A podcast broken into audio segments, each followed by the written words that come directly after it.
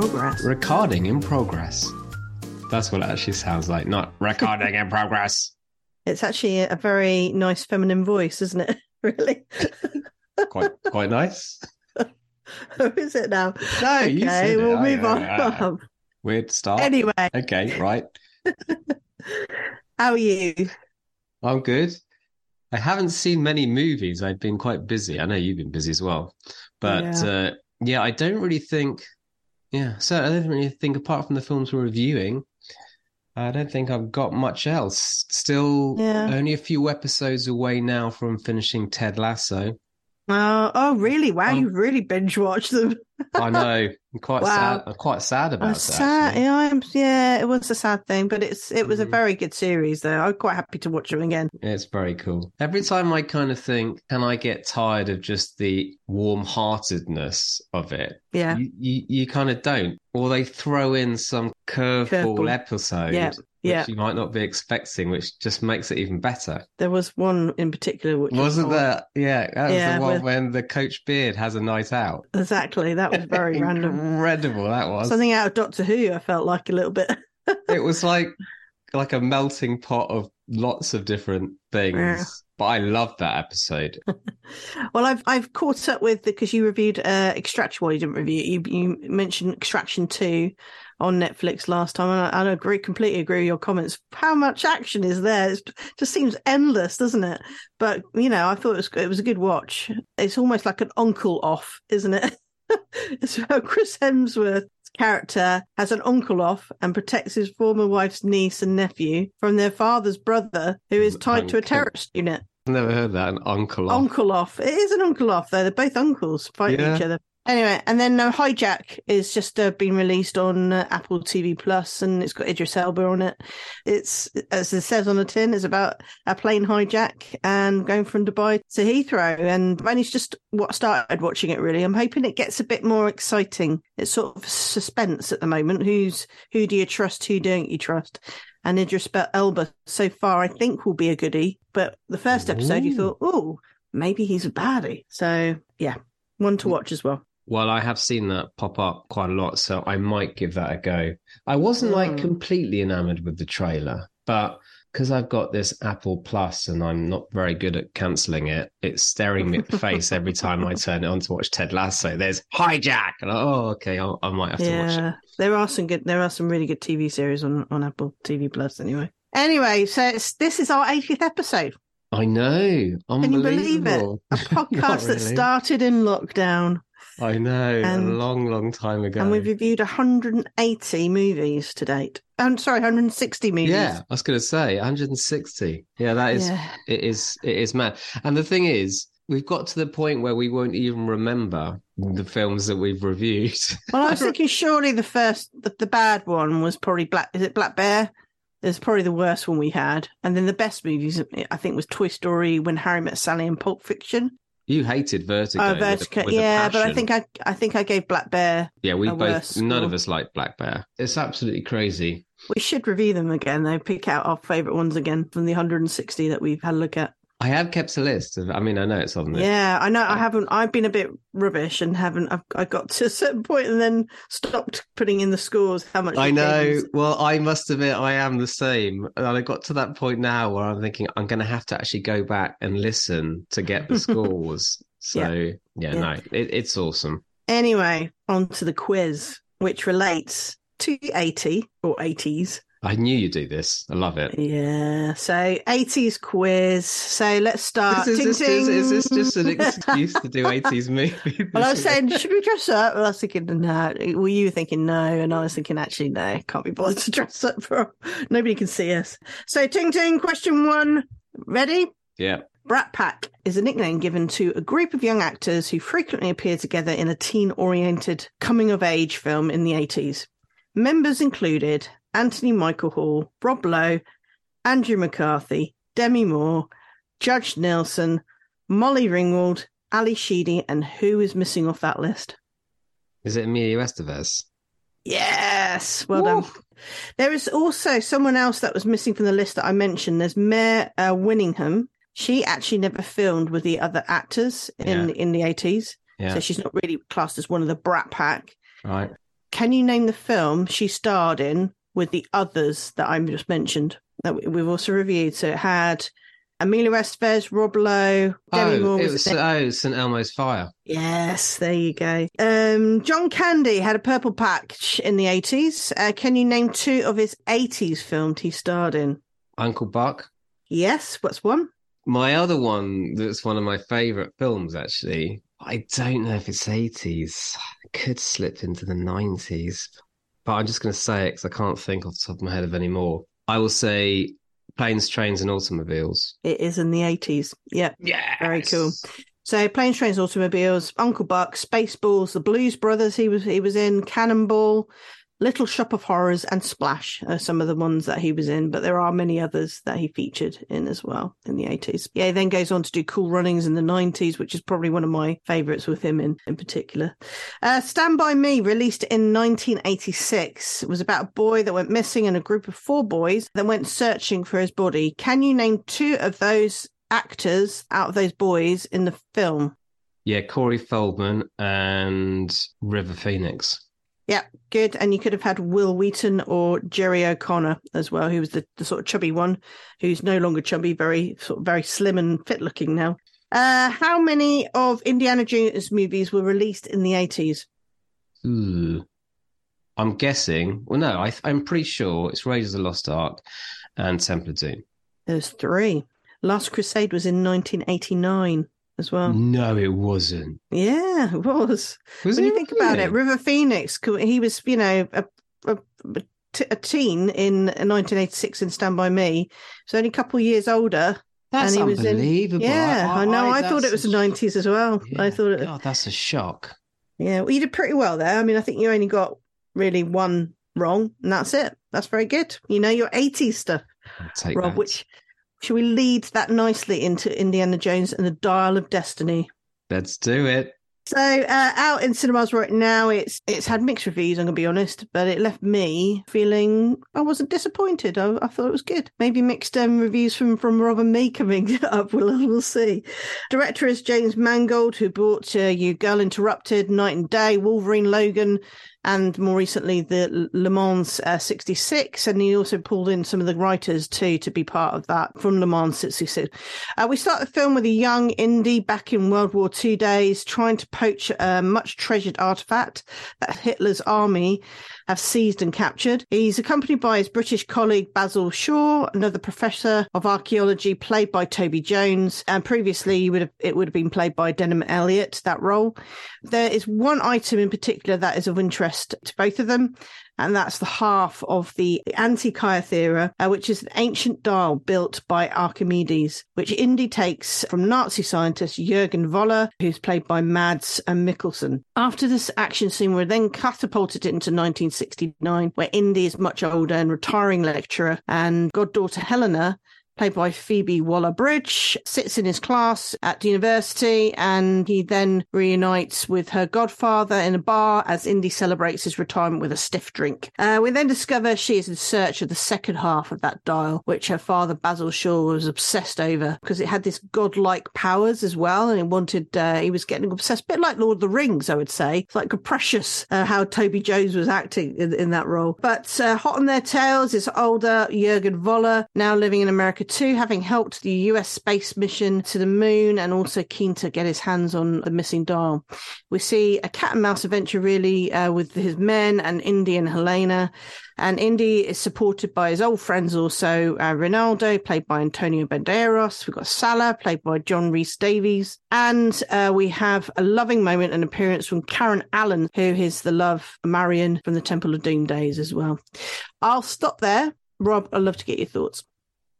Well, I think the first thing to say about the movie is that they use the de aging for the first, whatever it is, I'd say half an hour of the film, where we're seeing the younger Indiana Jones, like you say, on this adventure. And I actually think that was my favorite part of the movie.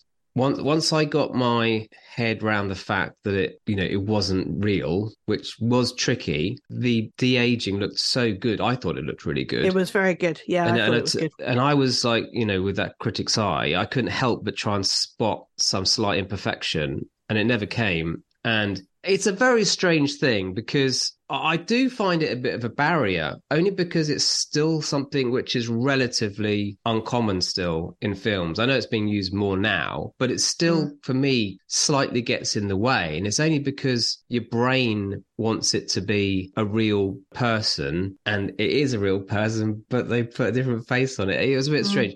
I heard it's they've got so much footage of Harrison Ford because he's done all the Lucas, you know, quite a lot of Lucas films, and it's Lucas films are involved. I don't know whether it's titled Lucas films, but they're involved with this film, obviously.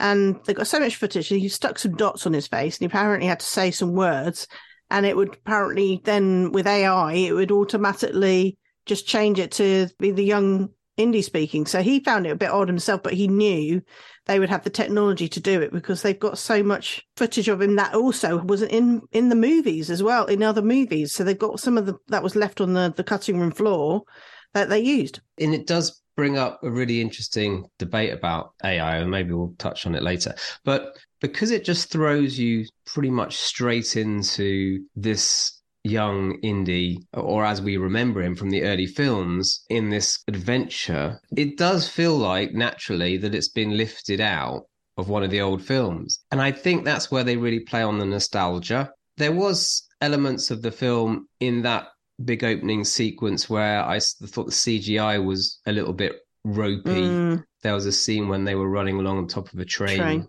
and, yeah. it, and, and it stood out a little bit. But anyway, I actually was surprised at how much I enjoyed that first section. And then the introduction of Phoebe Waller Bridge as his goddaughter, I thought that worked well. She's a real presence on the screen, isn't she? I mm. thought she was perfect for that kind of role. And from that moment, we then go back into the modern day. And I think I struggled more, I've got to be honest, with the scenes when he is older. I didn't so much mind the scenes where he was older and he's a little bit washed up emotionally, he's a little bit broken. I was quite happy with that. But once he started dons the gear again and goes off on another adventure. I found that harder to go with. For me, it's that whole thing of if you're watching an action film, which of course is going to be over the top, that's the whole point of it. I'm totally understand you have to suspend your disbelief. But I sometimes find if something just goes beyond that for me, it's too unbelievable then I struggle a bit. So I think, mm. given the fact we know he's seventy odd years old, he's I just 80. thought this or or eighty. this it's like this guy can't ride a horse. He can't rock climb. He can't go down. You know, run, screaming around on a tuk tuk. So if I was to say, right, you've got Act One, Act Two, Act Three. Act One, I really enjoyed. Act Two, I struggle with. There was a bit in this where they were they were kind of out in the sea and they would did a dive to get another artifact that was going to help them locate where the second half of the dial was. There was a bit around there where they're talking about the ciphers and the codes, and that it, it plodded a little bit for me in that section. Then the final act, I mean, in terms of plot, wow, it kind of goes in a. Some people would say it's ridiculously silly that yeah. Indy, en- Indy ends up effectively back in time as a result of the use of this dial, which is a little bit, is this really happening? So, yeah, really like the first bit, not so keen, plodded a bit, was a bit bored by the second bit. And the third bit, I just didn't know what to make of. Uh, that particular plot, to, I'm not going to give it away. I just thought it was a little bit bonkers. And then I was waiting, of course, for this quite emotional goodbye. Everyone knows this is his last film and I think I was, mm, I don't know, I think I was waiting for something that was going to have hopefully more of a punch than than for me personally it, it had for the final scene. So yeah, I kind of came away just feeling it didn't quite work. I almost feel like with these films, and we've seen it with other franchises that've gone back, and nostalgia will only get you so far. And, you know, that mm. whole opening was all about nostalgia, which is probably why mm. I really liked it. But I felt once they got back into the modern day, and then when they, it was then actually right, we've got a we've got to create a story and a plot that's going to work for the modern age. I wasn't quite sure.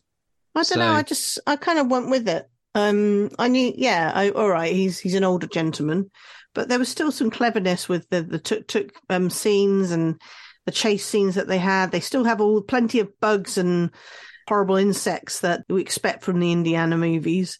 So they kept a lot of what I think it fitted in fairly well with the first three Indiana Joneses.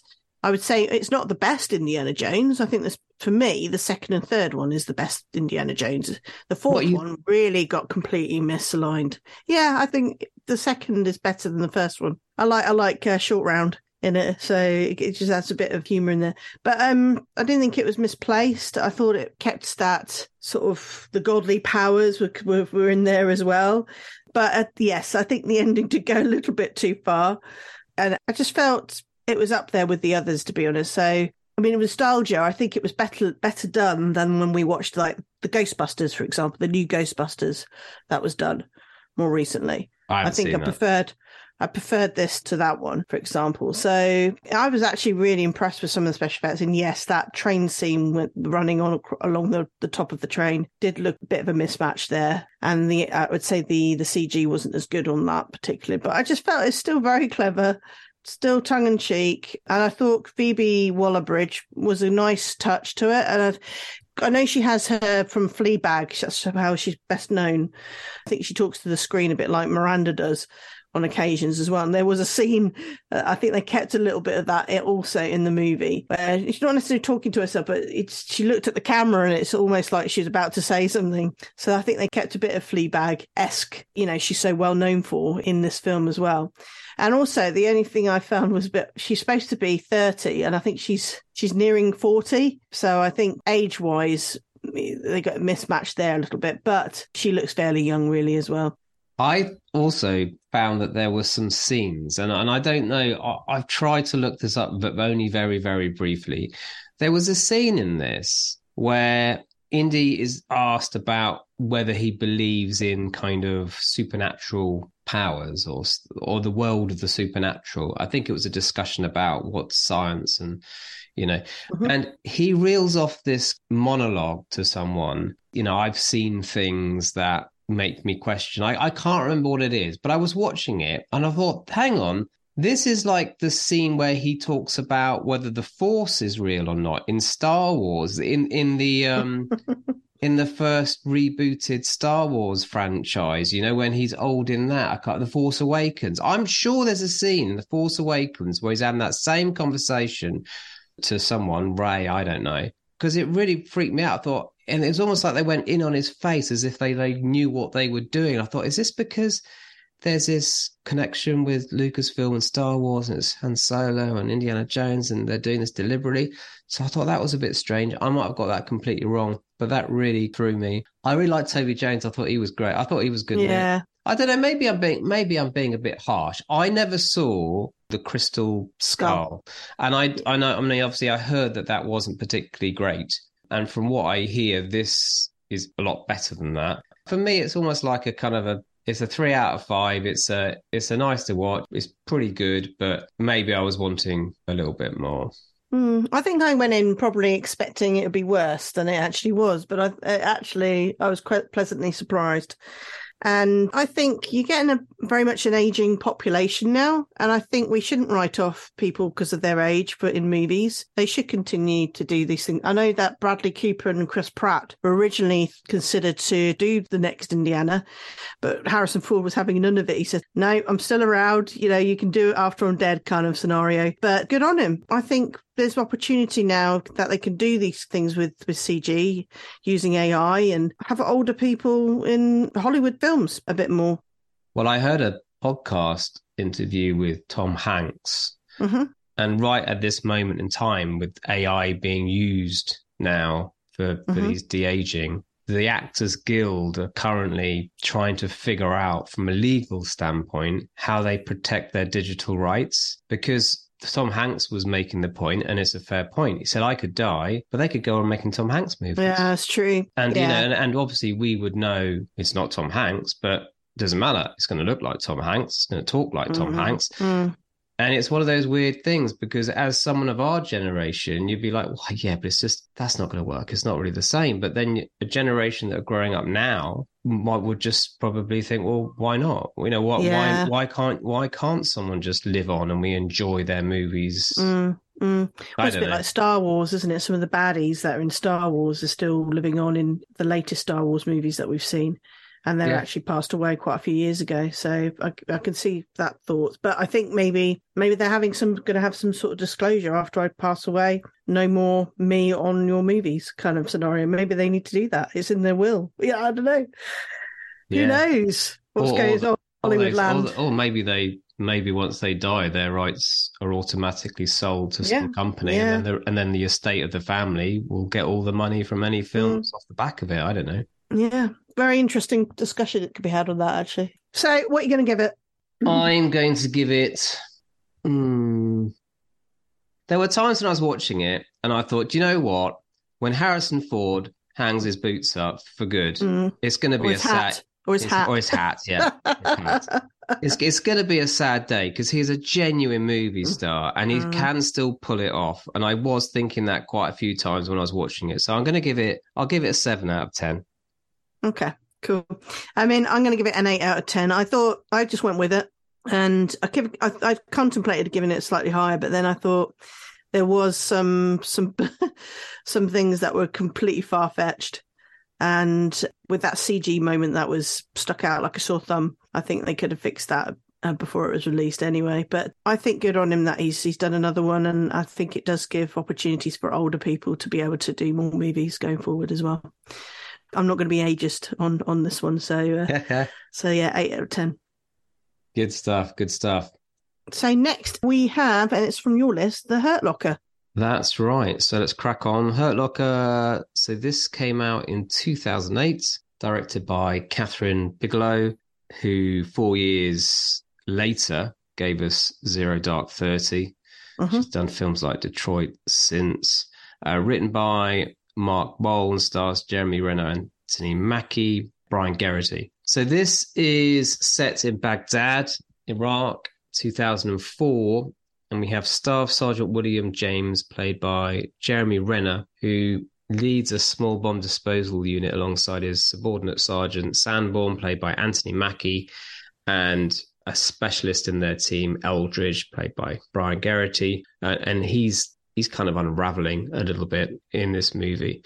The team spend their days on patrols in which they're driving around in heavily armored vehicles, and they're effectively moving targets everywhere you look in the rubble of these destroyed neighborhoods. There are faces peering out. There are insurgents hiding away it's a very kind of tense and hostile place. And when you're watching it, I think the, the scenery, in a weird way, I think is quite a big character if that makes sense, because it plays quite an important part, I think, in the whole atmosphere of the piece. Um, and of course, when they discover a bomb and they have to go in, that they've got no idea if it's on a timer, if there's a booby trap, whether it's going to be detonated by locals lurking, as I say, in the in the buildings. And James comes on board to the team and he's got an approach which is completely the opposite to those that have come before him or goes very much against Sanborn's way of doing things. He's daring, he's im- impulsive, he's got all this bravado, he disregards safety measures. Uh, You know, so he personally will go and investigate a bomb without using the remote controlled Autobot that we see very early on in the film, which is just very much the protocol. Um, and even at times, he doesn't even wear the protective gear. And so he comes onto the scene and he really throws his team. Uh, they just don't know what to expect with him. They don't know what he's going to do next. And it's really a film that constantly poses the question, and that is, is James acting like this way because he's losing his grip on reality, you know, due to the nature of war, you know, these extreme life threatening circumstances of war? Or is he actually kind of secretly addicted to the exhilaration of it all and the buzz of it all? And there's a quote that comes up very early on, which basically lays that out. And that's really what the film's about. It's it's exploring the whole psychological toll of war and those kind of complex motivations that that drive soldiers in combat and equally can destroy them uh, mentally this is as well as all the kind of physical side of it so yeah I, I don't want to give too much away basically James is a huge help to the team. He's very, very good at what he does. He's, you could just, you know, you could kind of say he's a maverick, but then equally, he leads his team into some quite scary situations, uh, which have various consequences. He, you know, he becomes attached to this little boy uh, as well, who he buys kind of bootleg DVDs off. He, you know, he comes into the camp, and then sadly he sees a body that he suspects is that boy, and he becomes very, very emotionally charged by mm. by seeing someone who you know you see every day as a little boy, and then he sees this boy unfortunately used as a well, sadly, it's, a, it's in actual fact, it's worth noting in this film that there are some quite brutal scenes. Mm. I mean, it is obviously about a bomb disposal team, so you'd probably expect it. But the way in which some of these incendiary devices are planted, mm. it, it's really quite horrendous, actually. Yeah. And there, there yeah. were parts of this film that I'd actually forgotten. I think that's why you can understand, well, you can't understand, you can never put yourself in those shoes, but you can see how these soldiers can become so mentally unhinged by having to deal with all this, seal this, going out every single day, not knowing whether they're going to come back alive. I mean, I know in some ways you could kind of say, well, that's a common trope in lots of war films. But I think because this isn't a typical war film where there's, you know, there's no kind of proper warfare as such. It's just a bomb disposal team going into some very, very hairy places and you just dicing with death. So I suppose you're seeing a slightly different side of warfare than you might typically get. So yeah, I, I won't really say any more than that. It won six Oscars, which I'd completely forgotten about. And natural fact, Kathryn Bigelow became the first woman to win the Academy Award for Best Director. When I was watching this, I suppose I was thinking of how I was inevitably kind of trying to remember Zero Dark Thirty and comparing it to that. Um, but yeah, it was an interesting one. I had different thoughts on it the second time round. There were bits I didn't remember, but I will hand over to Sarah to tell us what you think. Actually, when you read out the name last week, or last time on the podcast, I I got confused because I thought this was Zero Dark Thirty, didn't I? And then um yeah, I couldn't believe that Zero Dark Thirty was four years later. So this was, you know, her first stepping stone to doing those kind of war movies. I don't she seems to do a lot of gripping kind of movies or, or police movies. So and I don't know what's led her down that path because it's quite unusual for a lady to do these kind of movies, these war movies in particular as well. Uh, but you see, you know, this is released in, in 2008 and we see a young Jeremy Renner and, and Anthony Mackie to what you see in the Avenger movies. So that's the first thing that is very not- noticeable. And we also have a, another famous person in this film, and it's almost like we have a Sean Bean Game of Thrones moment at the start where leading actor doesn't really last very long in the movie. However, Kathryn Bigelow was the first to write do that, I think, because Game of Thrones came a bit later. But yeah, I think she's excellent for portraying the hard hitting wartime environment and and showing that psychological disturbed soldier with a twist of highlighting the empathetic side as well. Really, you're following a dad. He's a dad at war in Iraq that's de- deactivating bombs um, with a, a, squad on a 30 day countdown to when they can actually go home. So they're all like excited about that. But at the same time, every day, every day they have a bomb to deactivate, which is shocking. I didn't realize how bad it really was over there. And on each bomb that's laid, you see the locals watching it like, like it's a mousetrap. Like, are they going to do it? Are they not? But however, these people are in the range of the explosion. You're like, are you crazy? Like they're literally watching it down below. And you're thinking they could get killed themselves. What are they doing? But they obviously have a little bit of trust in the in the US Army to be deactivating them. Staff Sergeant William James, he's, he's a bit wild. He's a bit maverick style on, on his missions, and he does drag his colleagues, Sanborn and, and Eldridge, into these sticky combat situations where they didn't really need to go, but they follow him and they get into all sorts of trouble. And uh, they have also bonding moments where they wrestle in the camp, and, and but there's still even with that scene, there's an air of concern that from Sanborn and Eldridge that he's this guy's not right. James is not right, and he takes situations every time far too far. So uh, he's one one to watch. But he's he's a dedicated soldier. He, he's born to serve, and you see that right at the end as well. He's born to serve. And um, the kid, I think his name is called Beckham, named after the they said after the soccer or football star Beckham, obviously.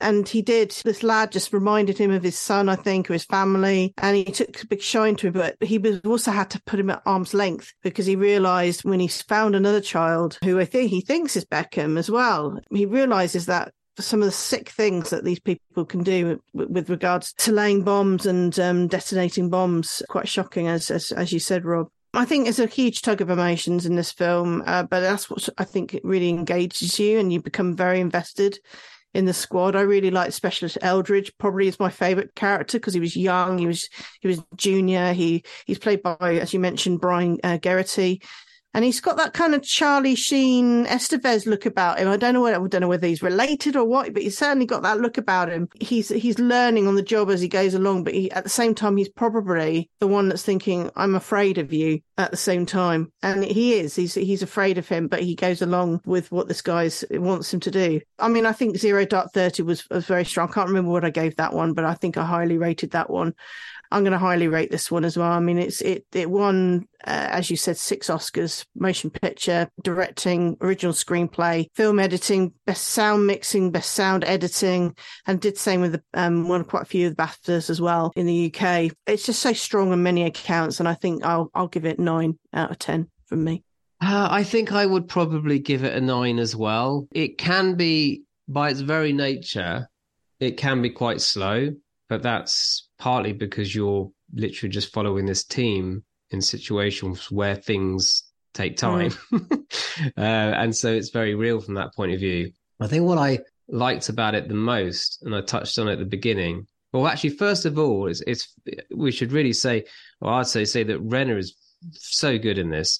If you watch Hurt Locker, especially like you say, if you're a Marvel fan and you haven't seen Hurt lot before, oh, yeah, the first thing you think is he got Mackie and Renner. But it's quite refreshing watching them what they were up to before Marvel came along. And Renner was nominated for a Best Actor in this. He's very, very, very good. And, you know, he's perfectly suited to the to the role. And there were some scenes which I just thought were so clever. There was a scene when you've got James busy trying to disarm a bomb, and he's basically ignoring all instructions. And whilst he's doing that, the rest of the team, well, there's only two of them, but they have they have to be looking out to make sure there's no additional danger around them. And everywhere they look, everyone looks suspicious. Mm. Everything they see, like they, you know, they might see a guy suddenly, you know, in the distance on a balcony gets gets a video camera out and mm. then two other people appear in this clock tower. And it's not to say that there's going to, that something's going to happen. You just don't know. And they get increasingly jumpy because james is taking way too long to dispose of the bomb. Really he should have just abandoned it and they should have left because they're there. They, they've been there for far too long. And as i say i think it's just that whole eerie environment that they have to work in. Really comes across so so well the whole atmosphere of it all. It's almost like the scenes in the base it's like oh you know you relax. And they get back out and you're like oh god here we go again. Like you so i just thought that was done extremely well and I've decided, although she's only, you know, she doesn't make a lot of films. I thought I think she's she's brilliant at this. She, she really is, isn't she? She's great at this, and she really does make you feel like you're you're a fly on the wall. And the cinematography, everything about it, it's just very very well done. And I felt mm. the same about Zero Dark Thirty. I can't remember what I gave Zero Dark Thirty. I think I gave it quite a high score actually. Oh, I think I did as well. But interestingly, I had a look at Zero Dark Thirty because I actually think in my head I preferred that. But in actual fact, on IMDb, it has a Zero Dark Thirty is seven point four overall rating, and Hurt Locker is seven point five. So they're and very, it's exactly the same thing. Yeah, very, very close. But I, I was expecting it probably to be mm. the way other way around. Anyway, yeah. But this one, this one got the Oscars. True. Yeah, zero zero yeah. Dark thirty. I think got one Oscar. I think that'll be why. You're right. That's probably why it's so much higher because I guess it's got a mm. bigger draw. Yeah, I'm going to give it nine out of ten. I wonder whether I've yeah. been a bit harsh and could have given it more, but because occasionally it was quite slow and it is a bit of a bleak film. Mm. yeah, I'll give it nine. And both excellent scores. There was one other Marvel character or actor. Oh yes, yes. Who was in An- this. Angeline Lilly, wasn't it? Uh, Evangeline Lilly. Evangeline yeah, so- Lilly. That's right. Yeah, so she was the the wife, wasn't she? So, uh, but um, yeah, really, really good film, and I highly recommend it. Good So, stuff. N- Next film we are going to watch, which is the new list, is Mission Impossible: Dead Reckoning Part One. Do you know what? What? I really wish the Spider-Man Across the Universe they did part said Part One, because that wouldn't have got me all wound up at the end. they should have said Part One. yeah, but the, the thing I, I I know what you mean, but equally, I when I see a film that is part one, there's there's part of me when my, my head just drops a bit, thinking, "Oh God, this isn't even the complete story. We got Mm. we got to wait, you know." Got, Yeah. so, but I suppose if you be upfront about it, Yeah, so this is released on the 10th of July, part one. And I guess the, the, the second one will be released next year. and I'm I am actually looking forward to watching this because I, I've never really used to be that into action films. And I don't know why in the last like six months we've watched quite a few action films on the podcast. And I think Tom Cruise has has almost got the right approach. He's got this one up on all these other action films, is that you know, so much of what they do is for real or what he does is for real. And I was watching a bit of Indiana Jones, especially when they were running on the tra- running on the train. And I thought, okay, there's the films you watch where you know it's movie Yeah. magic. You know it's not really happening, and you just live with Mm. that. Then there's like a Tom Cruise film, and of having watched Top Gun, I've got a little bit more respect for for Tom Cruise. He's quite good at what he does. He's a, yeah, and I think he broke it. Didn't he break something? He seems to, to break something every time he does a Mission Impossible film, I believe. I think he, one of the films, he jumped, jumped off a Shanghai building or something bizarre like that and broke something. I think he, he breaks something doing a, in the trailer where he's driving on a motorbike and he goes off and then he goes into a, descends into, I don't know whether he has a, a parachute or something. Yeah, yeah. He, I mean, Yeah. yeah, yeah, exactly. He drives a motorbike off this off a cliff. Uh, Yeah, just, uh, crazy, that's, that's crazy- his that's his crazy person. for this one. I mean, he's, he's not young either. He's like in his 60s, isn't he? I know he can't do this Is he forever. 60s? He must be in his late fifties or mid fifties. He's 61. It's incredible, isn't it? Yeah. Mind you. I mean, look, he's got another 10 years probably, isn't he? And then they'll just de age him anyway, so it doesn't really matter. They'll probably de-age him in this as well. Yeah, maybe he is de aged and we don't even know about it. I mean, they like to play with the whole mask Yeah. thing, don't they, in Mission Impossible Yeah, anyway? So yeah. just take it to the next level. So you're choosing from my list. I I am. think I- there was. There's only uh, animation left, isn't there? I know. Let's. Do you want animation or something else? Well, no, let's, wrap, let, us wrap it up. Let's do animation. Okay, I have seventeen. hmm. I wonder if your 17th is the most recent one. Do you want number seventeen? Yeah, let's go number 17. It's one I thought earlier actually that I haven't got on the list, and it's called Who Framed Roger Rabbit. Oh, my word. in what? 1988. I'm off to Disney very soon in Florida. And this one came to mind because the last time I was in Disney was when I was very young. And I bought a Roger Rabbit picture, which I then had in a two size, or a one or a massive size poster. And I had that in my bedroom. So, uh, yeah, Who Framed Roger Rabbit? And it's streaming currently on Disney Plus, and uh, you can rent or buy from Rakuten TV, Apple TV, Sky Store, etc. But do you want to read the synopsis? It's only one line. A toon hating detective is a cartoon rabbit's only hope to prove his innocence when he's accused of murder.